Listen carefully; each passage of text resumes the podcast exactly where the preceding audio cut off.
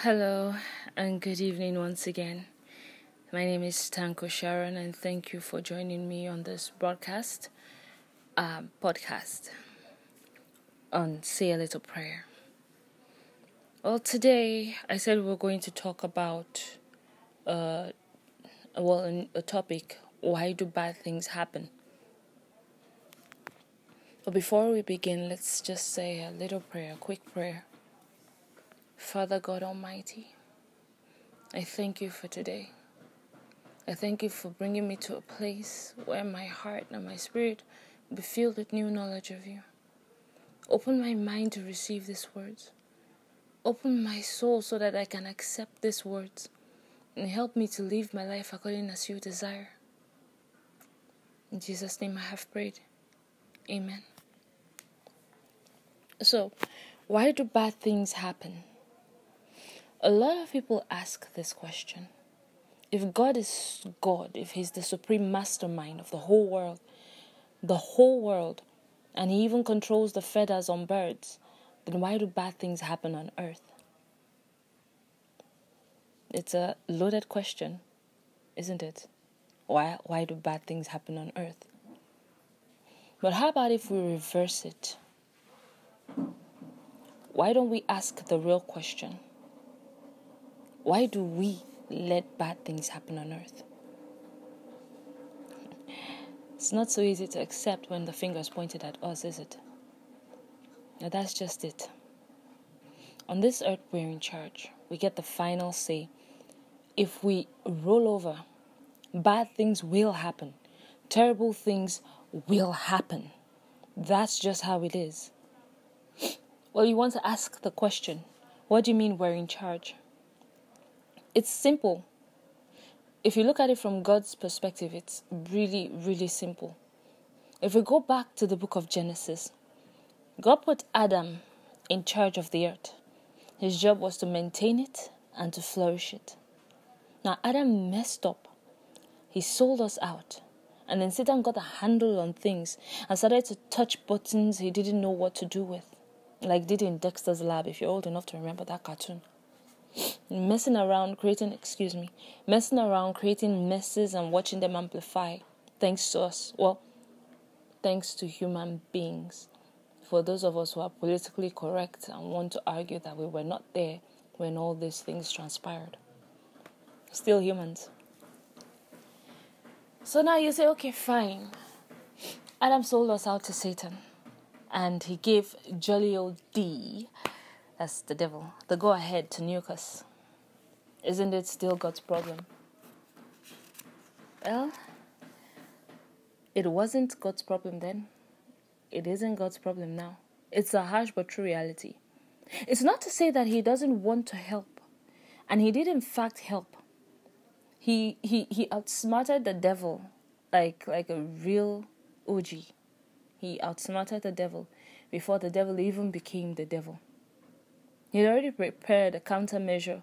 The devil probably wasn't aware of it before he fell. Do you remember in um I believe it's Genesis 1 20, either 23 or 26, where God said, quote, um, let us make man in our own image and likeness, end quote. Well, who is ah? I'll tell you, it's not angels. It wasn't the elders. Was talking to the Trinity. He was talking about himself. He was talking about Jesus. He was talking about the Holy Ghost. I wonder, has anybody ever heard of Jesus being referred to as, as the last Adam? I'm pretty sure that we all have. If, if we're Christians, we have. If you're not, then that is what he's referred to as the last Adam. And it, it has to impress you that before God ever made the first Adam, he had already made the last. He had already prepared. He prepared for the eventuality. So, everything the first Adam gave away, the last Adam retrieved it for us. Now, I'm sure there was a question before if God knew that man was going to fall, why would he make him anyways? I could get to that in a bit, but I guess let me just tell you a little bit of from my own understanding why he did such a thing. Uh, it's something that you would we would have to go deeper into, but I can give you a surface reason, an explanation from what I have made to understand, both by God and by my pastors. God wanted a family. A lot of people scream, Ta, abomination. So he is willing to sacrifice so many. God isn't willing to sacrifice any. But the thing is, he made, think about it, he made angels, he made the earth, he made animals, he made elders, he made beings, different kind of beings. And I also vehemently refuse to believe that we are the only beings in the entire galaxy, in the entire universe. So he has made beings upon beings upon beings, planets upon planets upon planets.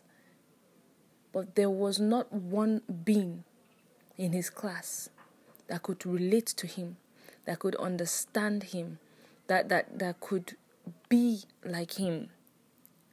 Like he had a yearning to have a family of people just like him. You know, to understand things how he understood them, to see the things he saw, to create the things he created, to, to, to, to, to be like him, to be able to fellowship with. And I believe that this is the desire that brought about the human race. But the fall was if God was ever going to create beings that were like Him, they would have to fall. The reason is not because He wants them to, but because the only difference really between Him and, well, not the only, but the major difference between Him and every other being He created was the ability to choose. Man is the only being God created, as far as we know, as far as I know, that has the ability to have free will. Without that free will, we can't be like God because then we can't really make honest decisions. We can't choose. Now, He pleads with us life and death. Choose life that you may have it more abundantly. He pleads with us, but He's giving us a choice. This is something I'm going to talk about later, much later. But I just thought that maybe I should say a little bit of it right now so that you can understand maybe a little bit of the thought process that brought about the evolution of man. And when I say evolution, I'm not talking of the whole ape like man to humanoid. Those are things that, well, I have theories on, but I'm not going to discuss them. So, back to the matter. Everything the last Adam gave away, the first Adam gave away, the last Adam got back for us. But the devil isn't just going to let us use it. I hope you noticed that I said use, not have.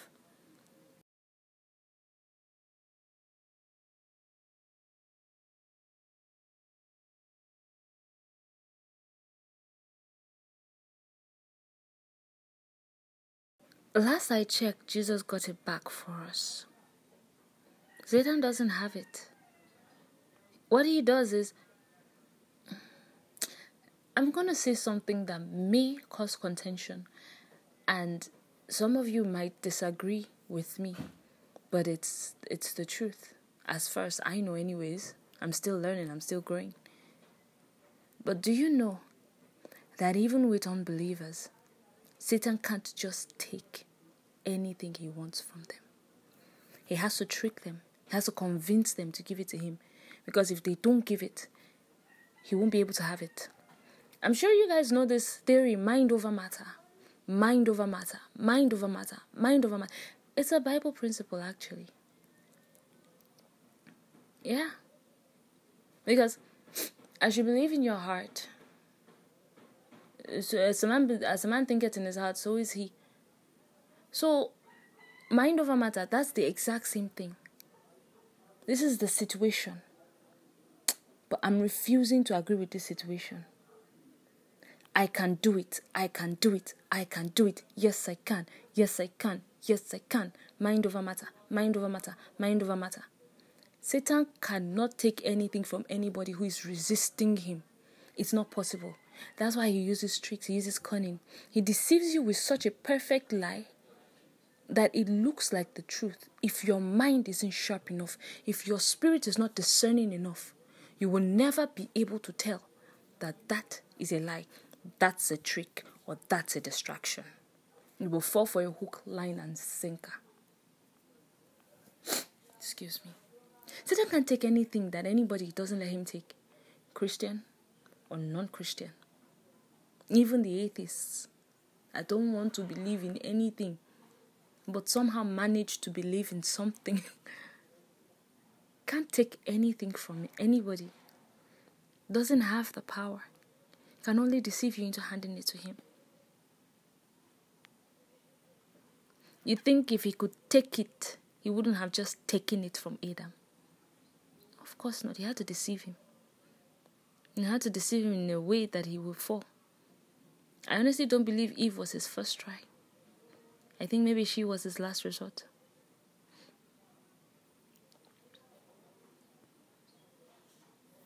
But I have digressed. Satan likes to trick people into believing that he has everything that they need, convince them that they need to hand it over to him so that they can get what they want. Meanwhile, everything they want is with them. it's like like I want a handkerchief. There's one, it's wrinkled, it's squeezed, it's squashed, it's in my pocket. I don't know that that's what I'm looking for. So Satan will come and dance to me and say, He can give me what I'm looking for. Can give me what I'm looking for. I should just hand him that rotten thing in my pocket. And I hand it to him. Hey, hey. And I'm so excited because at the end of the day, he gave me this small white piece of cloth, and I feel like I have the power now. But you don't realize that the entire cloth you gave him, all he did was cut a piece of the edge for it and give it to you, and then tell you that, ah, but this thing, eh, at the end of the day, you're going to have to return it to me. And when you return it, you have to come along. Again, not the most perfect example, but it's actually accurate. You have solid gold in your hand, but because it's unrefined, you go and hand it over to him, thinking that the tiny ring he gives you is the solution to all your problems. Meanwhile, you gave him every other thing. It's a deception. A very clever one. But it's a deception. And do you want to know something else that may shock you? The devil didn't come up with it. How can I say that? It's easy. The devil doesn't have a creative bone in his body. It can't think of anything spontaneous or original to save its life. Every trick he learned, he probably learned it from human beings. Yeah, he plants the thought and then he watches it manifest, watches it morph, watches how the human beings interpret it and says, Oh, really? That's how I can do it. Then he replicates it over and over again. Satan's not a creative human being or not even a human being. It's not a creative thing. It's not a creative angel. They, they can't. If God told him today that he will forgive him and he went to heaven, if he came up with one original concept, Satan for all eternity will burn in the lake of fire. Because he can't. It's not his gift. God didn't give it to him. That was something that God reserved for human beings like him. Like him. There's nothing, nothing Satan can ever, ever replicate or, or anything like that. So you have to think about it. If if Satan can't come up with an original concept, then all these bad things that we keep blaming him for, who's our fault? It's not the ones that taught him. Nothing bad can come from God. So did human beings not teach him? So he asked that question again why do bad things happen? I hope maybe we have a little bit of our answer now. Satan is, a, is an impressive deceiver. Just a hint of a truth somewhere, and every other thing is a lie. Every other thing. In short, even the truth is not entirely true. It's not true.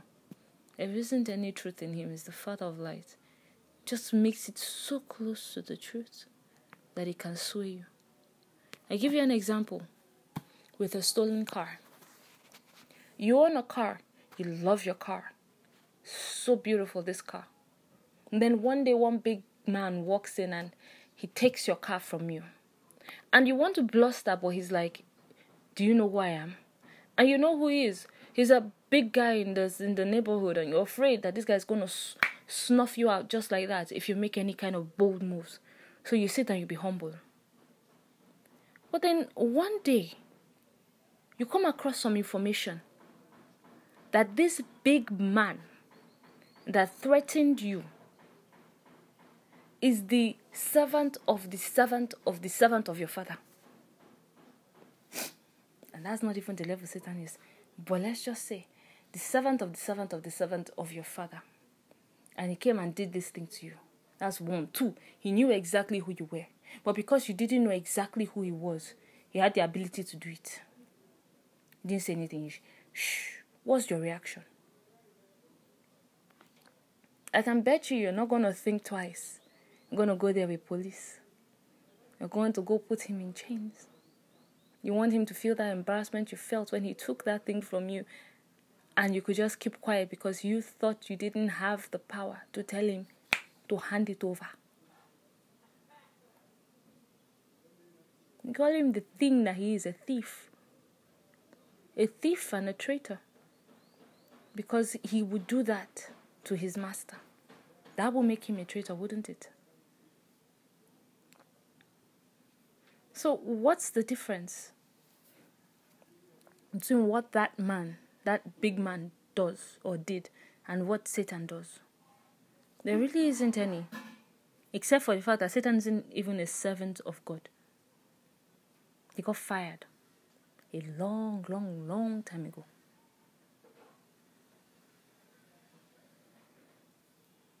So, why are we stressing over someone and feeding him ideas. Every single day, we feed this thing new ideas.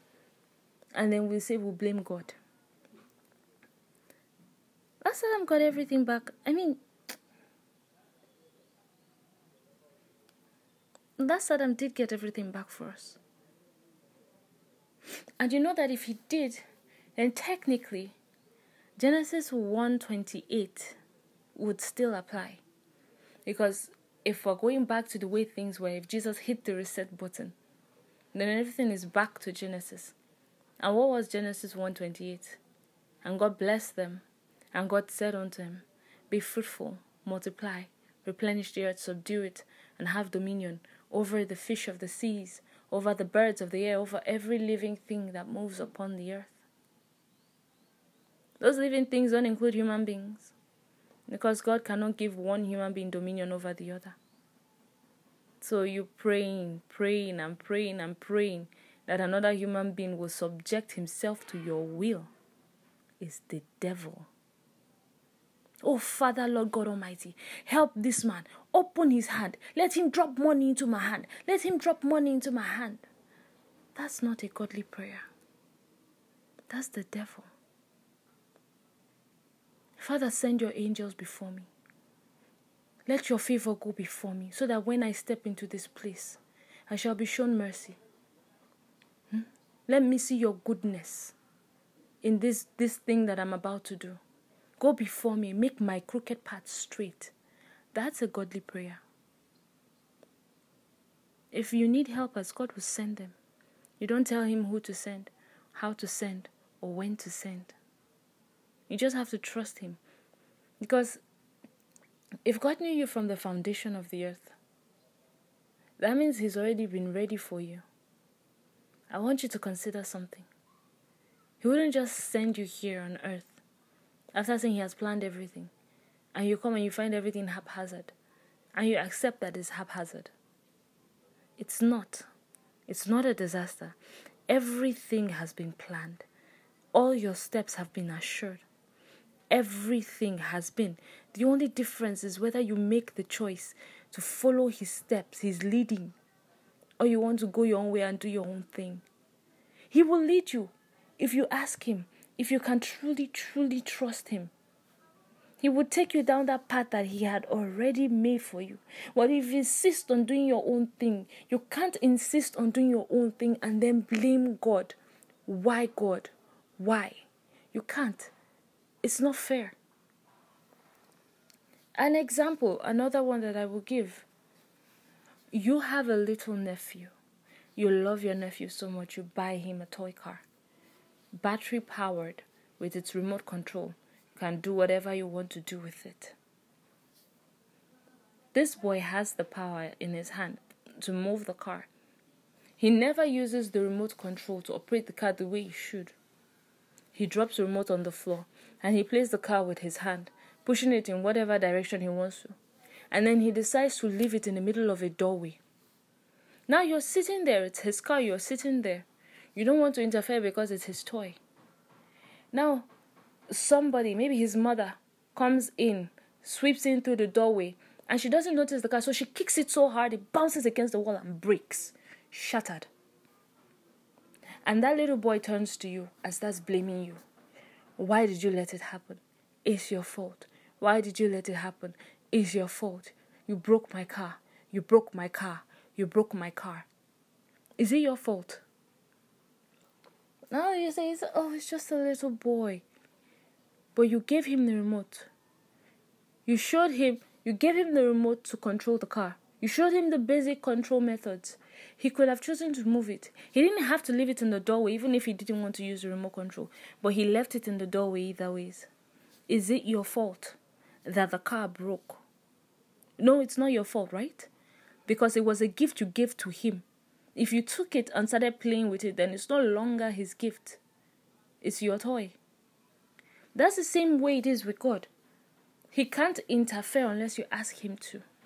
If the boy had said, Please, uncle, take, help me control it. I don't really know how to use it. Can you show me some tricks? If he had done that, and the car sport is an entirely different situation. But he didn't do that. The same way you didn't ask God for something and then everything just shot to chaos. So you can't blame God for not interfering in something that He has given you as a gift. Have dominion. That means this is your territory. I'm giving it to you. Do as you please. That is the instruction. As you please. So, we just need to take control over what God has given us control over. And we cannot keep our hands behind our backs and be looking to the skies for a solution when every single solution He has given it to us. Yes. Because when Jesus died for our sins, He died and when he rose up from when he rose up from the grave, he rose up with the intention that we, if we die, we, uh, we um, that we rise up with him. If we give our lives to him, we're dead to sin, alive in Christ. So that means that the same privileges that Jesus had here on earth, we have it too. We can speak the things that we want to see. It's another example.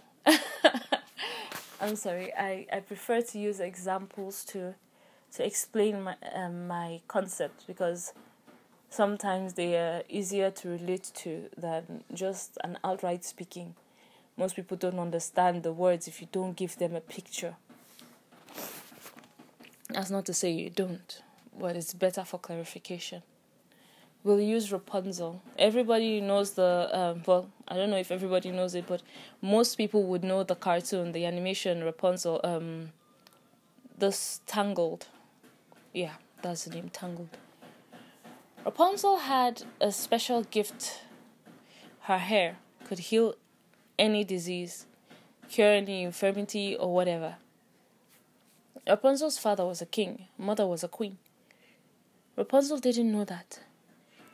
This wicked witch woman locked her up in a tower and told her that everybody just wanted to use her, to sell her, to turn her into chattel, and that she was the only redemption that this girl had. So, Rapunzel believed her. Rapunzel genuinely believed her. Okay, she decided that this this was the amazing thing about it. There was a window open. That means that no matter how hard the devil tries, he can't completely seal you in. There's always an escape hatch. There was a window right there in front of her. If she wanted to leave, she could have left at any time but she didn't want to leave because she trusted so completely in the lie that that woman that she thought was her mother told her. If she was going, if she didn't even need to know that the king and the queen were her parents. If she had left and she had decided that she wants to go into the whole healing business, she would have been loaded on her own. That's another thing I should tell you. We have at least the basic gifts, even as unbelievers, to do incredible things. If we didn't, Satan would not desire so much, whether as believers or unbelievers. What he wants to do is to twist that gift to his advantage. But he cannot do that with believers unless he seals you in. He seals you in with lies, he seals you in with deceit. Doesn't let you see the truth because the moment you see the truth, you are far away from him. If she wanted to, she could have been anything. Okay, fine. Let's say happy ending. She got back to the palace. She got her father, she got her mother, and she was a princess once again. Do you think that after all these years that His Majesty had missed his daughter for, that there was one thing that she would ask for? Inasmuch as he wasn't going to cause her harm, he wasn't going to kill her, he wouldn't have given it to her. There was nothing within his grasp under the moon and stars that he would have refused his little girl the daughter that he hasn't seen since she was a baby up until she was what 16 to 18 that's years away from her now if that's an animation if that's a cartoon not even a reality then what of jesus what of god after all your years of not knowing him you finally give your life to christ and you become one with god do you think there's anything under the sun and earth in as much as it is not good for you I mean, in as much as it is good for you, that He wouldn't give you. Such a thing doesn't exist. It's not going to condemn you to a life of, of, of misery, of wallowing, you say suffering, long suffering. Long suffering doesn't mean that there is no reward for you. Long suffering does, it means you have to have. Mm, let me not go too inside. Let's not go too inside. We have all the power to make this world what we want it to be. And I'm not just talking about money or fame, I'm actually talking about our words, the words we speak. We've heard it a thousand times, I'm sure we're even numb to it. But we should realize that we must first focus on our immediate environment, though, with our words. Yeah, you've heard it. Your words, your words, your words, your words. But when we want to do things, we should focus on our immediate environment. Now, I'm saying this because we need to believe a word we speak before it can manifest. We can't use words that uh, that uh, that that affect ourselves if we don't believe it. Especially not to affect the world. Now, um, let me not go too big. Let me not go into the whole concept of affecting the world. Let's start with ourselves. I think maybe this time around I'm going to use myself as an example. Yeah, I'm going to give you two two instances. The first one was one day I was in the office. I was really hungry. I looked into my bank account to see how much I had left to eat. Excuse me. I realized that ugh, it was near zeros. That if I was going to to survive the next two days on the money I had in my account, some sacrifices will have to be made. And I wanted to give an offering. But if I gave that offering, ah, I wasn't sure if those two days would work. But God asked me to trust Him. So I trusted Him. I said, I believe somehow, some way, God is just going to find a way to take care of me. I don't know how I want to do it, that's His own. But I know He's going to take care of me.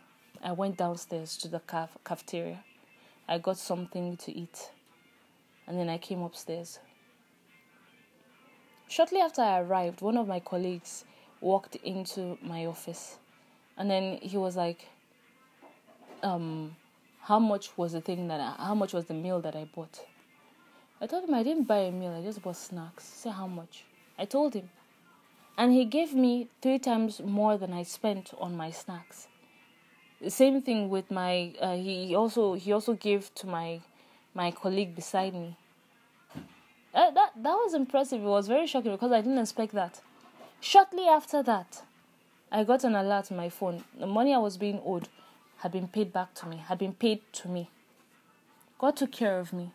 From not knowing how I was going to survive, He found a way that I didn't have to think about surviving. I could relax. I could actually just enjoy myself. Of course, I'm not care- careless with the money like that, but he he he took care of me because I trusted that he would. Another example, same instance. I went down to the canteen to get something to eat. I met a colleague there. We were talking. Now, I paid for my food, yes, and and I, I didn't need let me see how do i say this? Okay. I didn't need to believe for anything special to happen. I didn't need to believe that someone was going to take care of me or anything. Because in my mind my belief was that god has already done it. He has given me. That's not to say that the person didn't want to pay or couldn't pay and I didn't say he offered. But the thing is that my belief at that point in time was God has taken care of me. So now, because my hand was closed, I couldn't open to receive. If I was opening to receiving, I'm pretty sure that I would have received. May not have come from Him, but it would have definitely come. But my belief system at that point in time was that it was already handled. So that was the belief, and that was the result I got. Two different instances, where one I was open to receive, another one I was close to receive. I hope you can understand with those two. So, we need to start with us first, ourselves first. Just we need to focus excuse me on what we believe and how we believe it. Now you may not think that that belief will play a very um, important part in your Christian journey, but I'm telling you that that that is one of the strongest weapons that you would have as a believer. And in fact, that is a believer because you have to believe. And I'm going to tell you another thing. There's not a human being alive that doesn't believe what he's saying. When you speak words, there's a belief that goes that attaches itself to it. So if you speak a lie, because you believe it's a lie, it's a lie. If you speak the truth because you believe it's the truth, it's the truth. I'll talk about that one next week. Maybe I'll be able to explain more on that because the time is almost up now. So I guess we'll have to pick this up next week. Next week, we're going to talk about faith and fear, and if there is time, why bad things happen to good people. But before we go, I'd like us to say this short prayer. Excuse me. Father God, sweet, sweet Jesus, I know I don't always give you the appropriate attention with thanksgiving in this beautiful heart of mine. So I just want to take this time to say thank you. I haven't forgotten that thing you did for me last week. It still brings tears to my eyes. You're so sweet. So thank you. I love you. You make my heart melt. Thank you, sweet Jesus. Thank you. Amen. So until next time, thank you for saying that short prayer with me. But until next time, goodbye.